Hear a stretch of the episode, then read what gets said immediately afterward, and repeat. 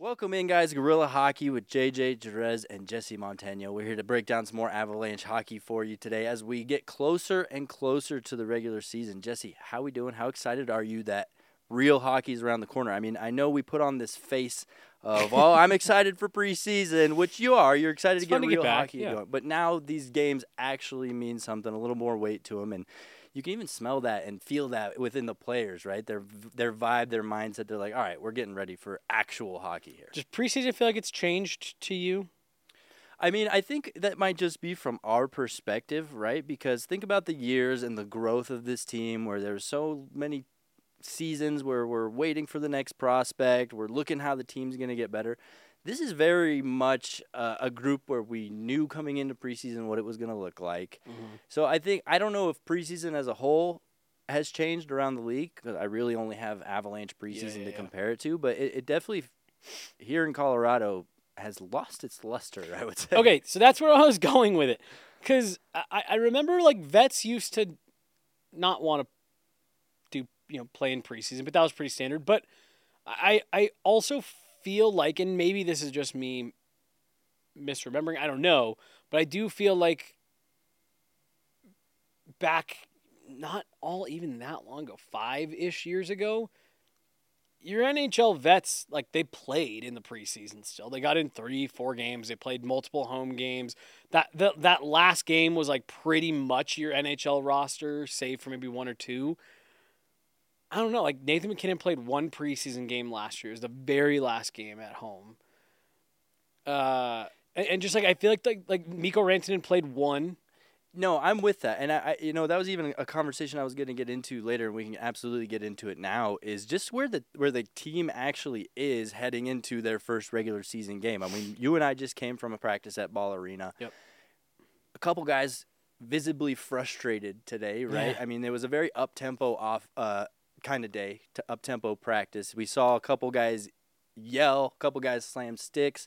I'm not sure they are to the level that they expect of themselves Yeah, just yeah, yet. yeah, and you probably won't see them get to that level until what a week or two into the actual regular season. So it's like the the week or two of the beginning of the regular season is the real preseason. The actual preseason they've just completely pushed aside and said this is stupid. I don't even care about this. Dude, I, yeah, I think you're right. I, I really do. I think you're right. Like I, I, go back to the was it 12, 13, the partial lockout season, and I remember there were like training camps were like four days. Like that was part of the whole thing. Was like the CBA was signed. We're opening training camps. There's no preseason. We're just going, and it was super super sloppy. You know, out of the gate, guys were all over the place. But I almost wonder if that like that instance, the guys that were in the league and you know veterans now, were almost kind of like, oh, that's way better. I'd rather just get into the groove. Like, let me play once, and then I'd rather just jump into games that mean something, because it really does. Like, I, I and and you are right. I also do think that part of this is the the change of the state of the team. But like, dude, I remember going to family sports for the open of training camp, and it was, I mean, like packed, standing room only, three, four, five rows deep down on the glass. They changed being down on the glass after COVID. But I mean, like, you couldn't have fit as many people that used to go to training camp in the designated like viewing areas now, if that makes sense. Like, mm-hmm. there's there was just so many people, and it felt like there was a lot of hype around training camp and preseasons going. And you know, I feel like it was always a huge topic of conversation that the games weren't being televised again, I don't know if it's just people getting used to it. I heard none of that this year. Like nobody even talked about, oh, we can't watch the preseason games. Uh, like it's still good crowds at training camp, but nothing like what it used to be. I just it feels like there is way less of an emphasis on this time of year, all the way from players to fans.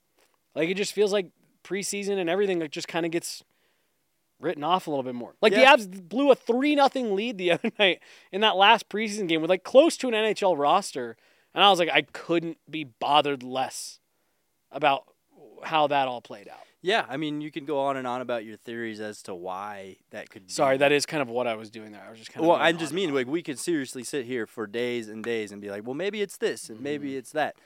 At the end of the day, it, I think it just an obvious flag of the season's just too long. It, it's getting to a point Mm. where everybody's like, man, I, I mean, think about last year, right? And we've already kind of dove into the mindset of the players this this time last year versus now.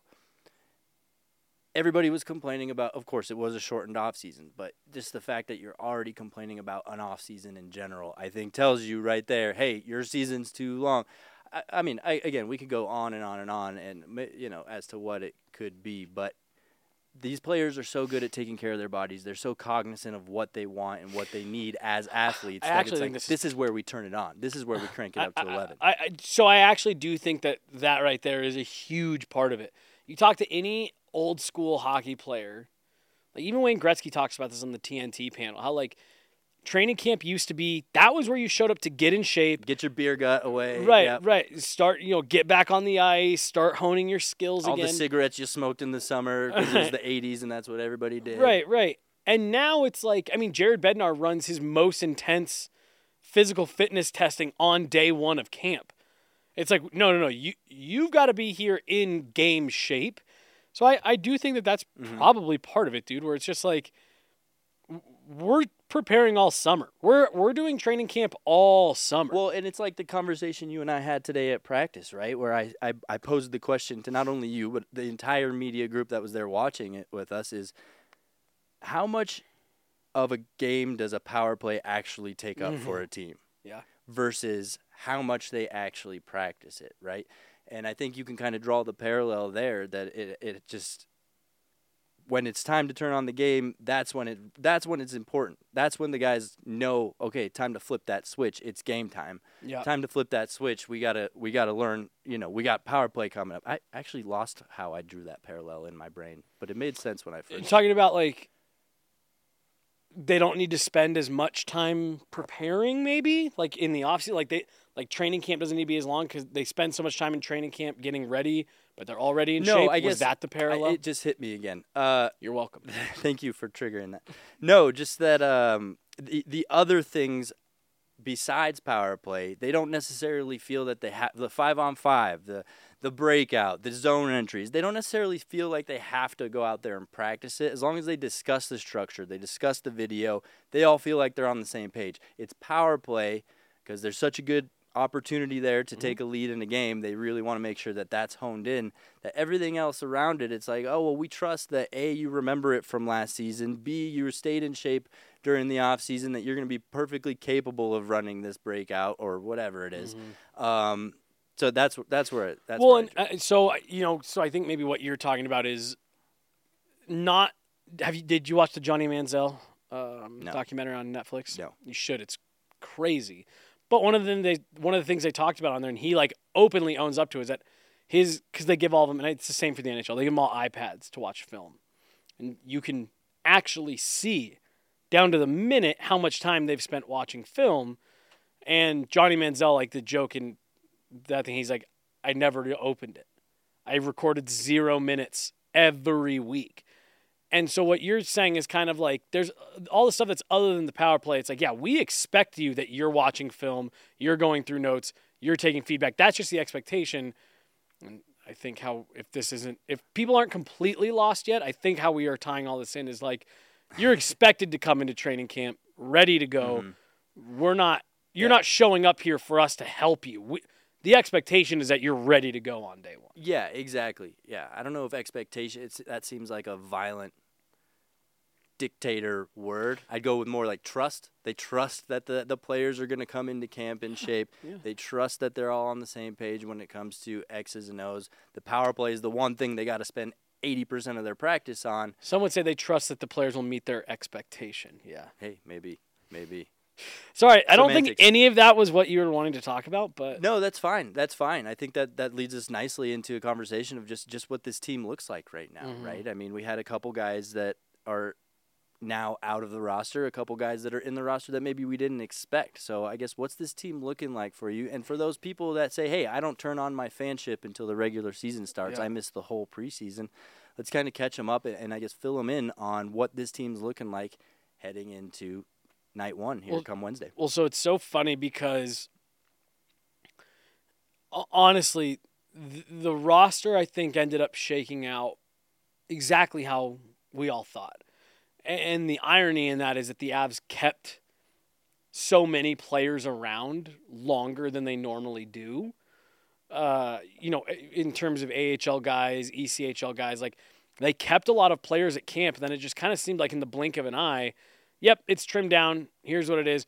Uh, really, the only thing that I, think is not even necessarily like surprising, but noteworthy is that Freddie Olofsson gets wins the 4C job. Uh, I, I do think that that was Ben Meyers' job to lose coming into training camp. And, and unfortunately for Ben, I, I do just think that he played his way out of it a little bit. Um, you know, this is a dude that in Ben Meyers that, that the Avs were expecting to make the team out of camp last year. We're really high on him through the offseason coming out of college, the way he finished the year in 2022. And I think he's just ended up being a really good reminder and a good lesson in the NHL is very, very, very good. It's really hard to stay in that league, play in that league, be successful in that league. Um, but again, he, he, he had moments last year, so it came felt like coming into camp this year. He was who you had written in pencil at 4C, but I really do think he kind of played his way out of it. Freddie Olofsson played his way up into that position. Uh, and the other thing too was Freddie Olson had a contract. The other the two PTOs that were also kind of in that you know contention for that spot, Joel Kiviranta and uh, Riley Tufte. And that's where I was gonna go I- I- with your Ben Meyers. I agree. I mean, back to trust. It seems like Ben Meyers Ben Meyers has completely lost the trust of the organization. Ben Liars. Ben Meyers. Uh, it, it looked like with the PTOS, with the signings, they they brought as much competition as they could for that spot because they were very Yeah. unsure of what Ben My- Meyers brought to the table. So, yeah, Freddie Olofsson coming out the victor, I guess you Yep. could say, and um, I guess I Not to be confused with Victor Olofsson, right. another NHL player. Yeah, or even Oskar Olausson. Yeah, Some people were still figuring out that there was an Olofsson and an Olausson. Um, so, Well, I guess, keep going, keep going. yeah, just let's get into Freddie Olofsson a little bit. What did you like about him? What do you think the team? Why did he win that competition at the end of the day? Well, so damn, it's a good question. I was gonna I was gonna ignore your question and derail it, but we've I think the answer to your question is kind of the emerging is the theme of what we've talked about a little bit here, and it's trust. Jared Bednar likes to know what he's gonna get, and he likes to feel like he's it's gonna be consistent, and even if it's not perfect, he knows what he's gonna get. He likes guys that work hard, uh, in you know in that in that role. And I, I think that was kind of what it was. You're going to put Victor Olofsson in between Logan O'Connor and, and Andrew Cogliano. And I think he looked at that and said, this is going to be my biggest try hard line. And I'd be willing to bet that it was consistency is what edged that out for Olofsson. Jared Bednar feels he can trust him more than any of his other options that he had there. Consistency, I think, is, is the key word there. Jared Bednar not only wants to be assured that you're going to be able to play to a certain level, but that you're going to be able to bring that consistently. Like that's his biggest thing, right? Mm-hmm. Co- not only being competitive and having that game fight in you, but being able to bring it night in, night out. he, he said it last year. He said, I don't like surprises. I don't like guys doing stuff that I don't know what they're going to do. And he's gotten, you know, he's gotten some criticism for it over the last couple of years. The, um, you know, safety blanket kind of lines where it's like, yeah, maybe got some more skilled players, but he likes going to this group of guys. He likes falling back on, you know, it was Matt Calvert and Carl Soderberg for a while. Uh, it was um, Andrew Cogliano and Darren Helm for a little while. Like there were, he's always had these, and it's the trust thing, it's the consistency thing. Yeah, maybe Alex Newhook has a much, much, much higher ceiling and more offensive upside than Darren Helm, but I know what Darren Helm's going to give me on every single shift. And I'm not that confident with Alex Newhook. Um, and so I think that really was what it was. But I, I want to talk more about the top nine. I do, I dude, like I think I really like this team. Like I really like the makeup of, of this group, especially up front. I think they've got their depth back. I think they've got guys. I mean, like that that third line of Ross Colton, Tomas Tatar, and Miles Wood, like there's some like players on that line. Yeah, and I think if you ask any of them, they'll agree, right? I remember Nathan MacKinnon's media day presser, and it kind of seemed like over the offseason, he just had to come to terms that the team they had last year just simply wasn't that good. Mm-hmm. And uh, credit to the team itself for going out there and, and recognizing the same thing and saying, look, we got to cut some, we got to break some eggs to make this omelet, Mm-hmm, right? And they broke those eggs. They went out and got some new guys. They had to say goodbye to some others. And absolutely, this team feels short up. Jared Bednar today after practice mentioned, and I thought it was a perfect analogy. It's like it reminds me of when we first brought in Andre Burakovsky and Joonas Donskoi, and it really felt like, okay, this is a dangerous team. You're getting that vibe again. I mean, even you see PP2 out there. I think in years past, I'd roll my eyes and be like, "Oh, PP2's out here." Now PP2 is dangerous. That, that that that PP two, maybe not a ton of teams, but there's probably a half dozen teams in the league where that the Avs second power play unit pushes as a first unit hmm in a few other situations. Uh, but Devon Toews even told you and I today something along the lines of, you know, looking back, that team last year just didn't have it. Just didn't quite have the right makeup that, that we needed. But like he was saying, like I'm looking at this group and this is a fun, exciting group. We get, I think he even said we have our depth back. Um, because really, man, I mean that that was you go look at the 2022 run. That was what no just no team could skate with the depth. Nobody, even Tampa, they just didn't have the horses to run four lines against that Avs team. The the the only team that had a little bit of the depth pushback was St. Louis because they had however many you know 10, 20 goal scorers or whatever. So like they had some of the offense, but they didn't have the the high end defense. They didn't have the high high end players that the Avs had. And it's feeling like that already a little bit this year. And we hadn't even talked about Ryan Johansen, who I think had a really good camp. I really liked his preseason. Yeah, that's what I was going to get into. I, I was going to first say you can even see with the quality of names that they're sending back to Loveland that Mhm. not only the depth with the NHL roster, but the guys that they can pick from in an emergency. You know, knock on wood, everybody. If they really got to dig deep, there's plenty of names down there in Loveland. But yeah, what excites us about this current team and this top nine is Brian Johansen specifically, as well as Jonathan Drouin. I think Yeah. Jonathan Drouin has come in here and I would say m- meeting expectations right Yes. now. He's not exactly elevating himself. He's he's doing exactly what we expected of him. I'm finding I I, I guess I love that juxtaposition of him and Miles Wood. Right, you got two guys that are brought in here to make Talking about. Drouin Miles Wood? Yeah. Okay. Jonathan Drouin and Miles Wood, two guys brought into this organization to, to make an impact, really improve the team, but do it in really two different styles. One likes to bang, one goes to the net, you know, goes hard and, you know, has that rough and tumble against, yeah. style. Jonathan Drouin's more of the finesse hockey IQ, and just watching his brain work has Yeah. been just so pleasant and just fun as a hockey fan. Well, and dude, this is where we've talked so many times about it in, in recent years. The Avs Pro Scouting and the organization being able to look at players and identify they do things well that we do well. They fit into what we do here. And a guy with Drouin's skill set, his hockey IQ, the way he thinks the game, his his just speed, raw speed, passing ability, he's got to stay healthy. He's got to stay in the lineup. But I, I'm with you. It's- been fun just to watch him, and I think that this is going to end up being the fit that maybe that everyone always thought it maybe could be. And I, I think just playing with players like Nathan MacKinnon, Mikko Rantanen, like it's going to put him in a really, really, really good position to succeed.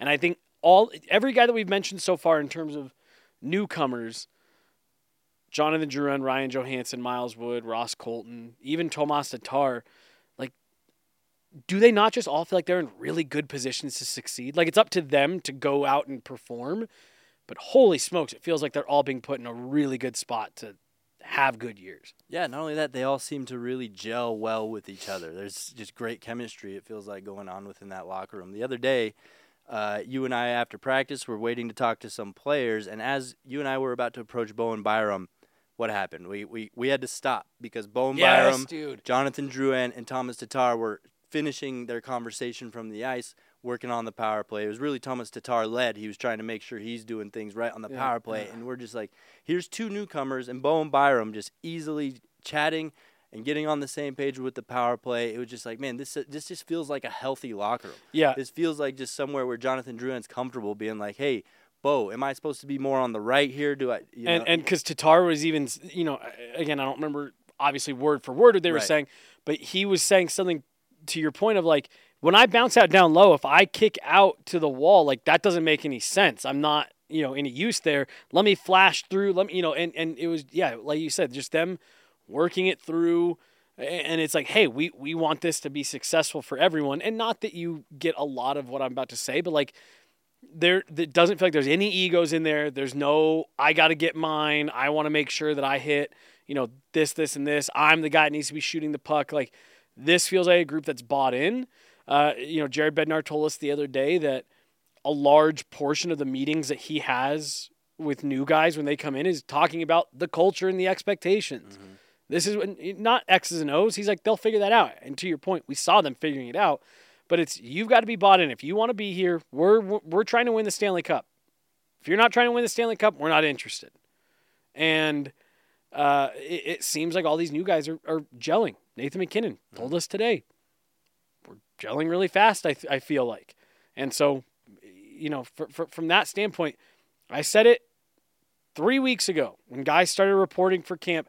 I had conversations with a couple folks that said we're getting 2022 vibes. These are folks within the organization said just the way guys are showing up, the amount of guys that are already here, the conversations that are being had, the way that guys are, uh, you know, gelling in the locker room. This feels like two years ago. I, I guess let's dissect that a little bit. What, what do you feel? I mean, from the team that we're looking at today, the team that we're going to see play on Wednesday in the L, in LA at the the Crypto.com arena now. Crypto, which JJ and I will both be at. Just want to make sure that that is out there. That you and I will both be in LA for that first game. hmm Looking forward to it. Um, what what has to go right? What does this team need to do to ultimately accomplish that Stanley Cup goal? How can they take what they have together, which is now currently kind of a guy a group of guys that are unfamiliar with each other for the most part. A lot of new names, a lot of new bodies in this roster, aside from the defense, which we'll get into in a second. What what do they have to do to mimic the 2022 team, which was so powerful, so mighty, just steamrolled through the playoffs, and there was no question in anybody's mind from the beginning of that season to the end of it who was going to win the Stanley Cup that year. Dude, I, I do think it's all between the ears for them. It, it's about keeping the focus that that group from two years ago had. That was what was most impressive about that that playoff run, as dominant as it as it was, and, and like you're talking about, they really it never really felt in question, especially for us who were close to it. Like we were watching this, like, oh yeah, obviously this is the team. Obviously these are the guys who are to win. Um, but like that run to the cup was not like smooth waters. There was a lot of injuries.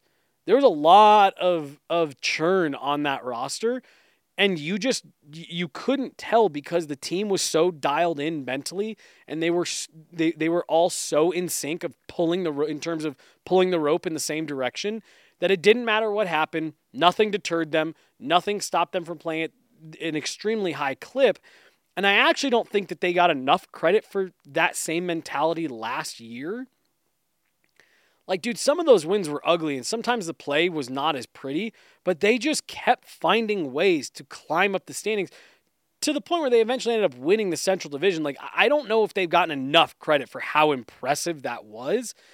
If you can keep that same mentality, No, you're not lying. Devon Toews mentioned that to us today, and I was like, oh, yeah, they did do that. they did win the division. yeah, like, dude, it, it, it's pretty crazy that they ended up doing that when you look back at not only the number of man games lost, but who they were playing without for large stretches last year. Mm-hmm. It is really impressive. And so if, if if this team is dialed into that mindset, which I have no reason to believe that they're not based on what we've seen, if they get some luck in the health department, like th- this is going to be a really hard team to beat. You gotta you gotta continue to get consistent play out of Georgiev. Obviously, that's the linchpin in all this, and you gotta get some luck in terms of injuries. But if you get those two things to some level, I, I mean, dude, I, I think this is a really impressive group. That that was why you know you and I were looking at some odds over the weekend. They're sitting at plus one thousand right now to win the Stanley Cup, depending on which book you look at. I don't know if you're going to get that good of odds after the Avs start playing in the regular Fourth season. best. Yeah, Carolina, Toronto, one other team, and then Avs and Edmonton are tied. I know we don't. Uh, New Jersey. New Jersey. Uh, I, I know we don't get the up close looks at a lot of other teams, you know, Mhm. especially Sure. this time of year. But like, I, I'm just sitting there, and even on paper, what other team do you feel as good about up front, on defense, and in net? Yeah, I guess the the only question is is is the injuries, right? That's the only thing Right. that's out of their control Yeah. and that I think is up in the air for everyone. I agree. All things considered and everybody completely healthy, I think Avs absolutely look like the best team going into it. You know, like like honestly, who who has the high end on uh, on offense and the depth? Who has the high end and you feel really good five deep and you feel pretty good about the Avs sixth? And, then like you know you came your time maybe Carolina, but the goaltending's a huge question mark. You know, like Edmonton, yeah, you've obviously got the the the high end.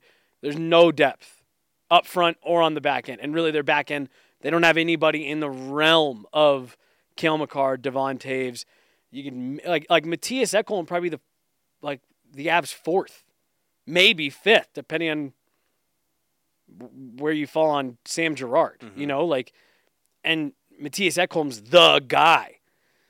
New Jersey, yeah, but again, what are you doing in net? Is Dougie Hamilton Cale Makar? Or is he closer to kind of like a little bit lesser of Devon Toews? Like, I don't know. Morgan Rielly's still the top defenseman in Toronto. That ain't gonna cut it. yeah, no, I mean you're just you're just laying it out there about how improved this depth is, Yeah. right? I mean, the second defenseman on this team would be a first defenseman on any team. The second center on this team has never played second center in his life, has Mhm. been a lifelong 1C. So, Mhm. I mean, not, not only do they have the bodies, but the quality of bodies there are just probably even better than the 2022 depth, to be honest. I, I agree in terms of the quality. Quality. Like, dude, and now Tomas Tatar, he's had the playoff issues, sure, but like that third unit of Tatar, Colton, Wood, like, hol- like that's th- th- that third line stacks up to any third line in the league. Mhm.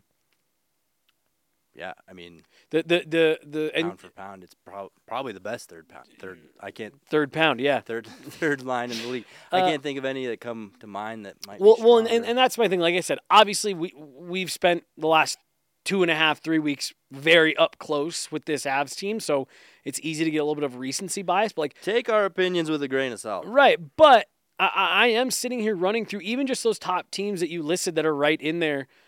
Um, you, you know, with the Avs in terms of odds. You know, Vegas, another one. Is, is that goaltending? Is Adin Hill like? Is that is that who Adin Hill was? or is he closer to the fourth, fifth guy that he you know was when the Golden Knights started the? Well, playoffs? I brought up the health. You also brought up the goaltending. You're talking goaltending right now. Let's get into the Avalanche goaltending because I think that, as it stands, might be the biggest Achilles heel for this team. Yes, you want to see Georgiev really get in a rhythm. As long as he brings equal or better to what he did last year, you're going to be in great shape. But you still have kind of that question mark. And what do you do on his off nights? What do you do uh, if Pavel Francouz isn't back in the near future? I mean, I don't know if Justus Annunen sold anybody, including the team itself, on his ability to carry a, a, a second role here. Yeah. All right, let's move on. Well, I, I, you know, man, I, I don't know. I, goalies are so weird, just in terms of like,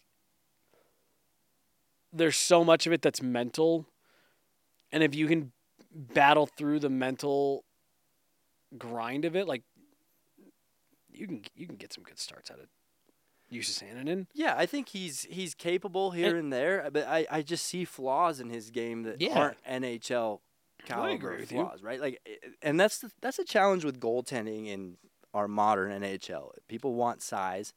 When you get size, you sacrifice athleticism, Mm-hmm. and that's what I see in Justus Annunen, right? He does a lot of great things from a, um, I guess, just his form, hmm right? From a technical technic standpoint. that was the word I was yeah. looking for. Thank you. The technical side of his game is on point because he's a student of the game.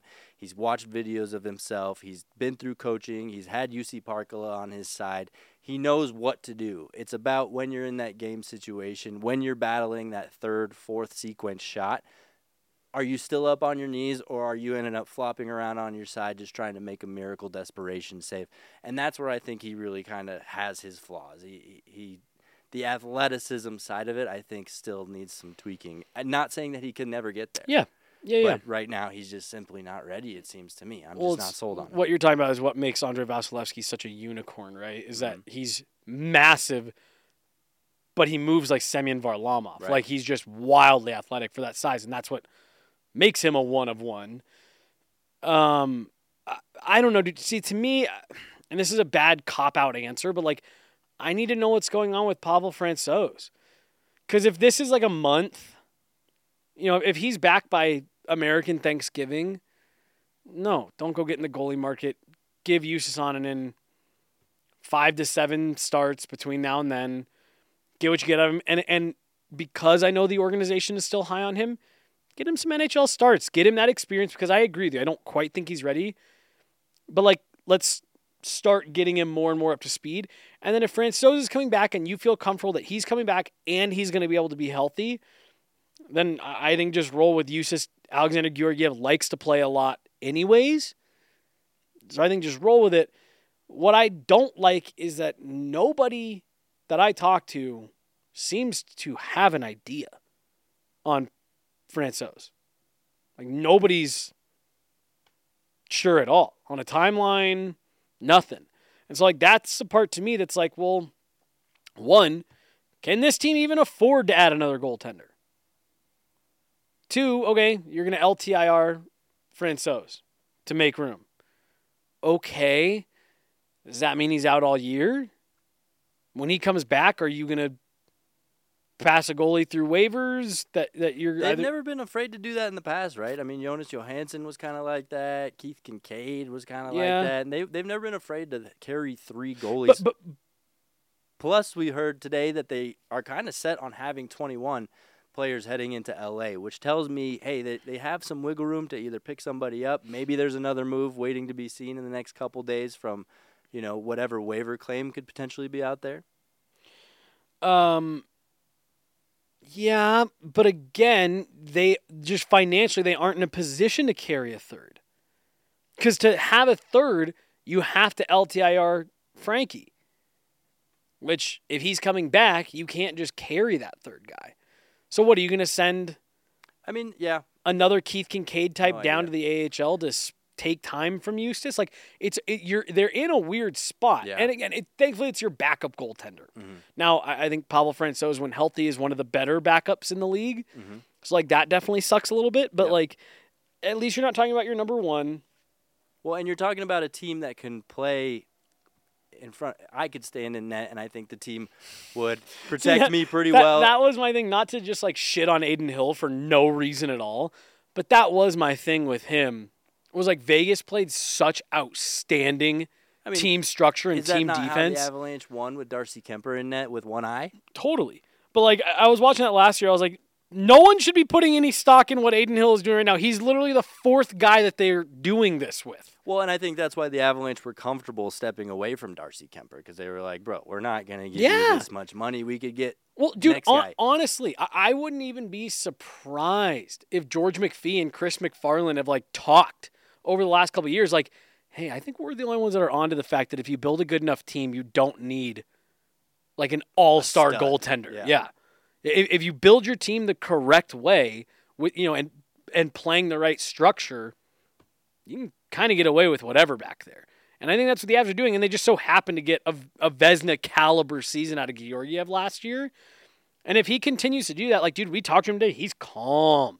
He seems like he, he's even. He's an even keel dude, hmm Georgiev. I agree. He is even keel, but I love the way he kind of has his own personal little fire, right? I've talked about it a lot last year. He just has this competitive drive inside of him that pushes him to continue to get better constantly, right? He never is okay with himself.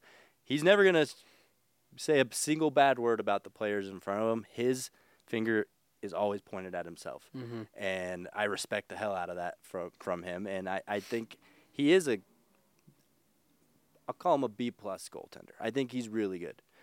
But playing with this team elevates him to an A, an A goaltender. And and, and I want to make sure we give him some additional credit because there were stretches last year where he carried the load for this group. Like he he did a lot of heavy lifting for this group when the injuries were um you know, really coming in fast and furious. But no, I'm with you. I, I think behind this group, you can shelter your goaltenders a bit. That's part of the reason why, like we were having the conversation amongst a handful of the media folk walking from the locker room down to the uh, uh, media room.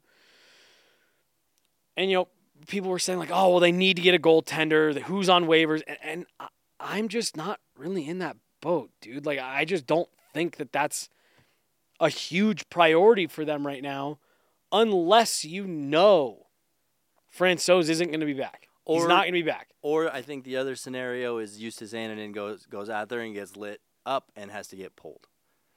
Right? I think Yeah, but you, but you've already seen him in NHL games in the last couple of years where that hasn't happened. real yeah, flops. Right, right. But but my point is like I don't think one game where if he gets chased is going to scare anybody off. Like I, to me, I think that shouldn't be the expectation. But like if you're starting him on a night, you, you are not going into that game with the same like, oh well, this is Pavel Francouz. He can bail us out if we need. Like that's one of those games you got to be strong in your structure. You've got to be smart defensively. You've got to be communicating. And you got to put Justus Annunen in a position to be successful.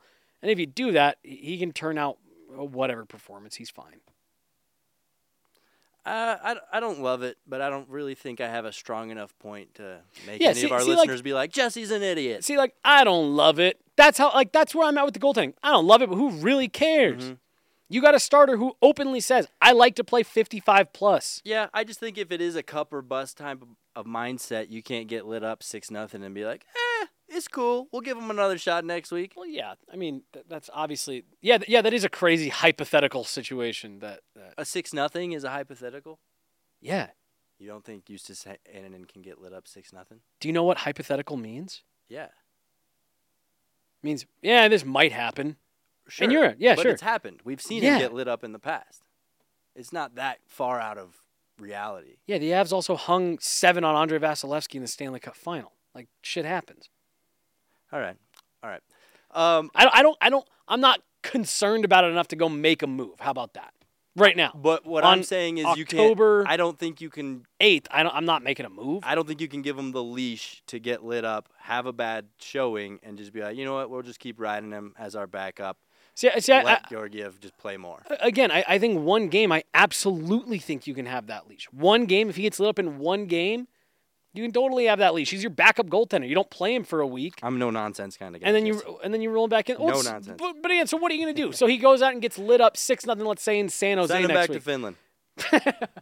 um, no, I wanted to get into the uh, as we mentioned. They have 21 guys on the roster. Jared Bednar, whether he's bluffing or not, said that's what they're going to carry into LA. That one extra guy being Kurtis MacDermid, meaning they're Mhm. going with six defensemen here. I Yep. guess your thought on rolling six, where some of us were waiting to see if they were going to keep that seventh. Sam Malinski looked to be the front runner for that, um, and they did not keep the seventh. Yeah, poor poor Sam. He he was there today, and we all thought maybe he had made it. Last cut of camp, Sam Malinski.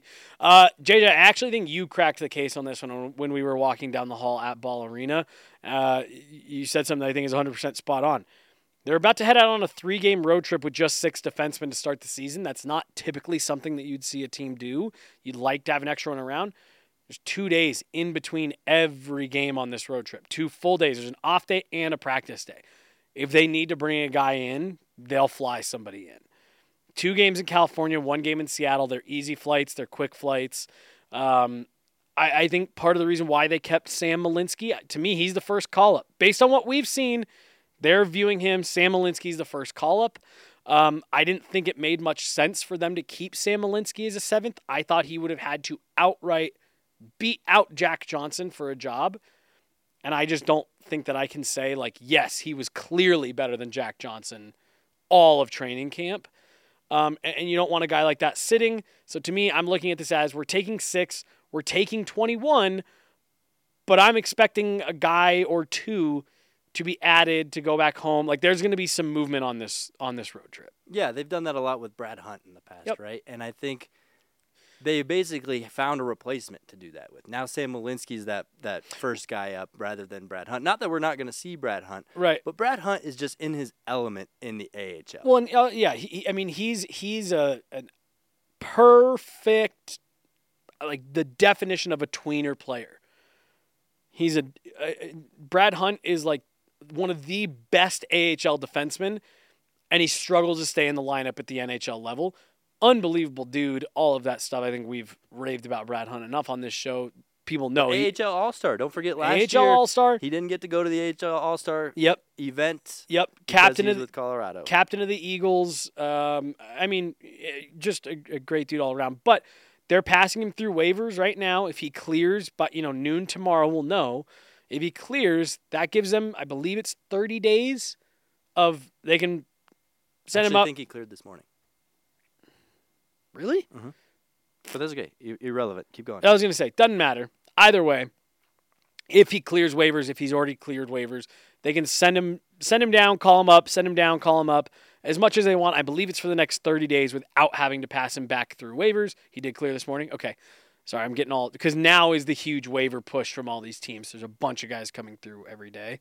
Um, but so, you know, that gives you some flexibility with a guy like Brad Hunt. I expect one of Brad Hunt or Sam Malinski to make their uh, 2023 2024 Avalanche debut at some point on this trip.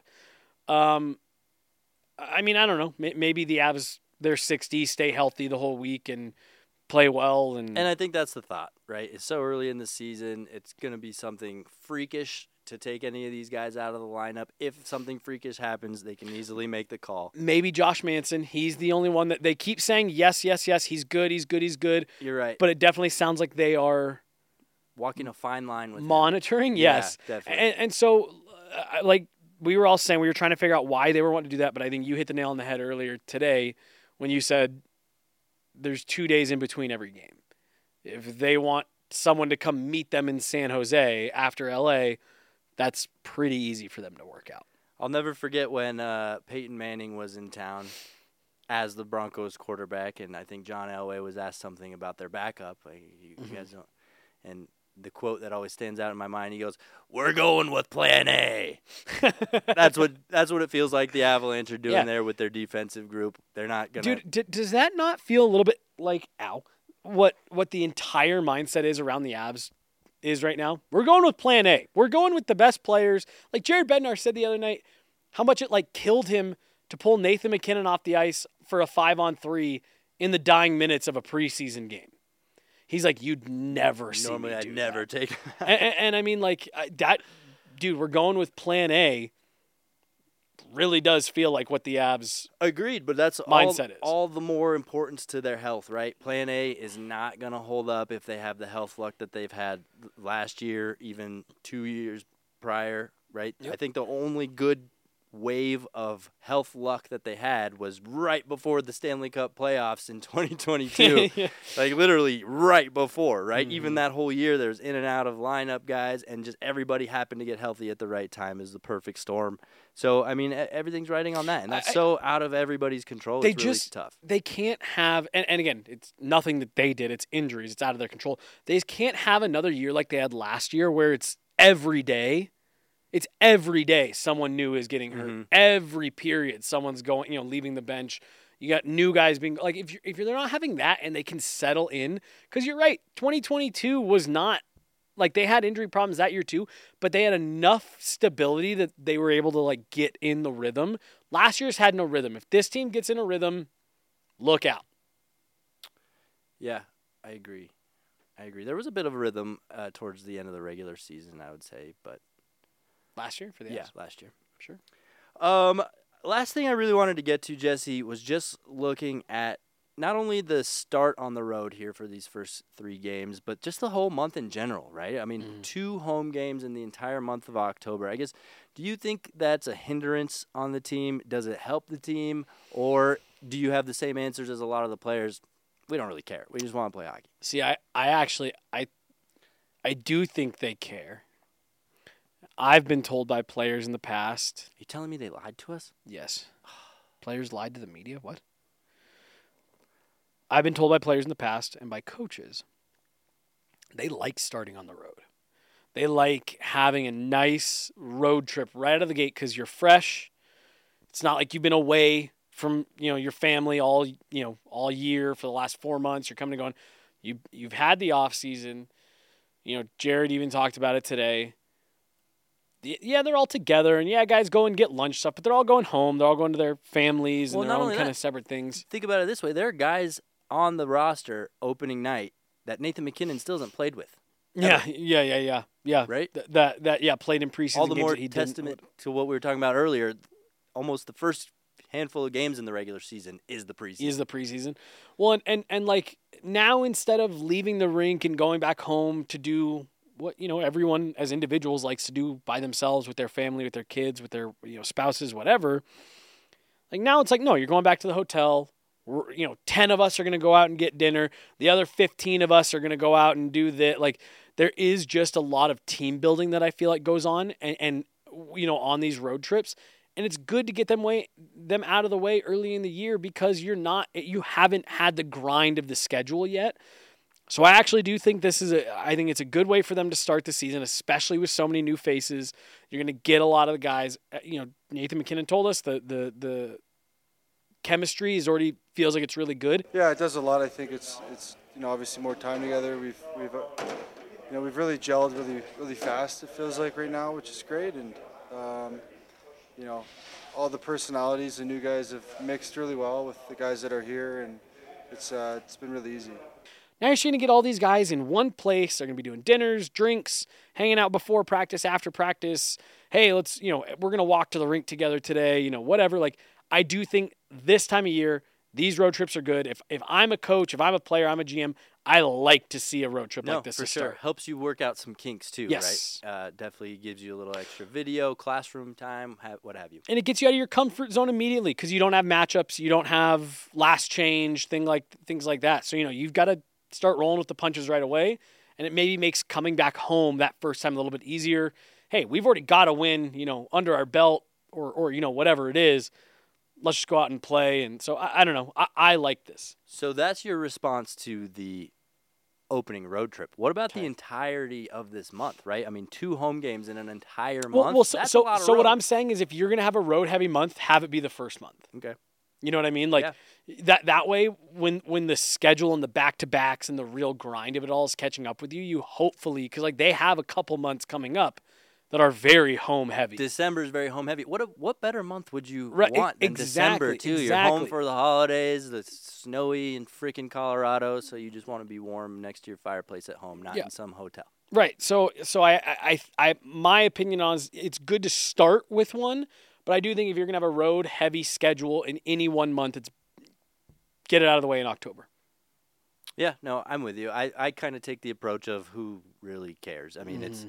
you're gonna have the same amount of road trips as you're gonna have home games at the end of the year. So Well, and just get out there and focus on hockey. And that's what some of the boys were telling us today too, is where it's like, yeah, we're gonna have to play road games anyways. Mhm. And again, we're at the start of the schedule. Let's let's get into it. Right. Might as well just do it. Hel- and it, helps you get in the swing of things, right? Yeah.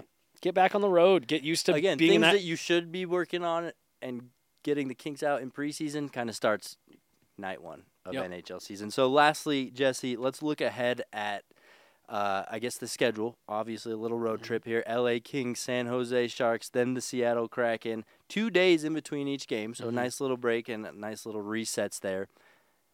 And I think you and I are probably going to be back for another podcast after Game One.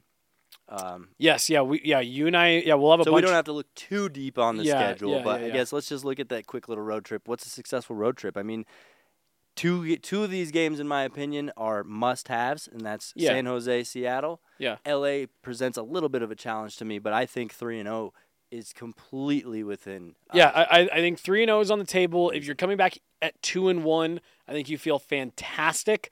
You, have to get a win out of the trip, um, but I think two and one should be what the goal is. And I'm with you. You have San Jose is projected to be the worst team in the league this year. You have to beat them. And then Seattle, Logan O'Connor. I don't want to give away all of what he told us today because we had a really good, really interesting conversation with Logan O'Connor. But like, he didn't he didn't say this these words exactly, but like he basically told us like we're pissed off. Like the guys that are in this room that lost in seven games are pissed. Go show everyone how pissed you are. The the Avs team this Avs team is so much better than that Seattle team on paper. Give Seattle a ton of credit. They they worked their asses off. They had great depth last year. They lost some of that depth.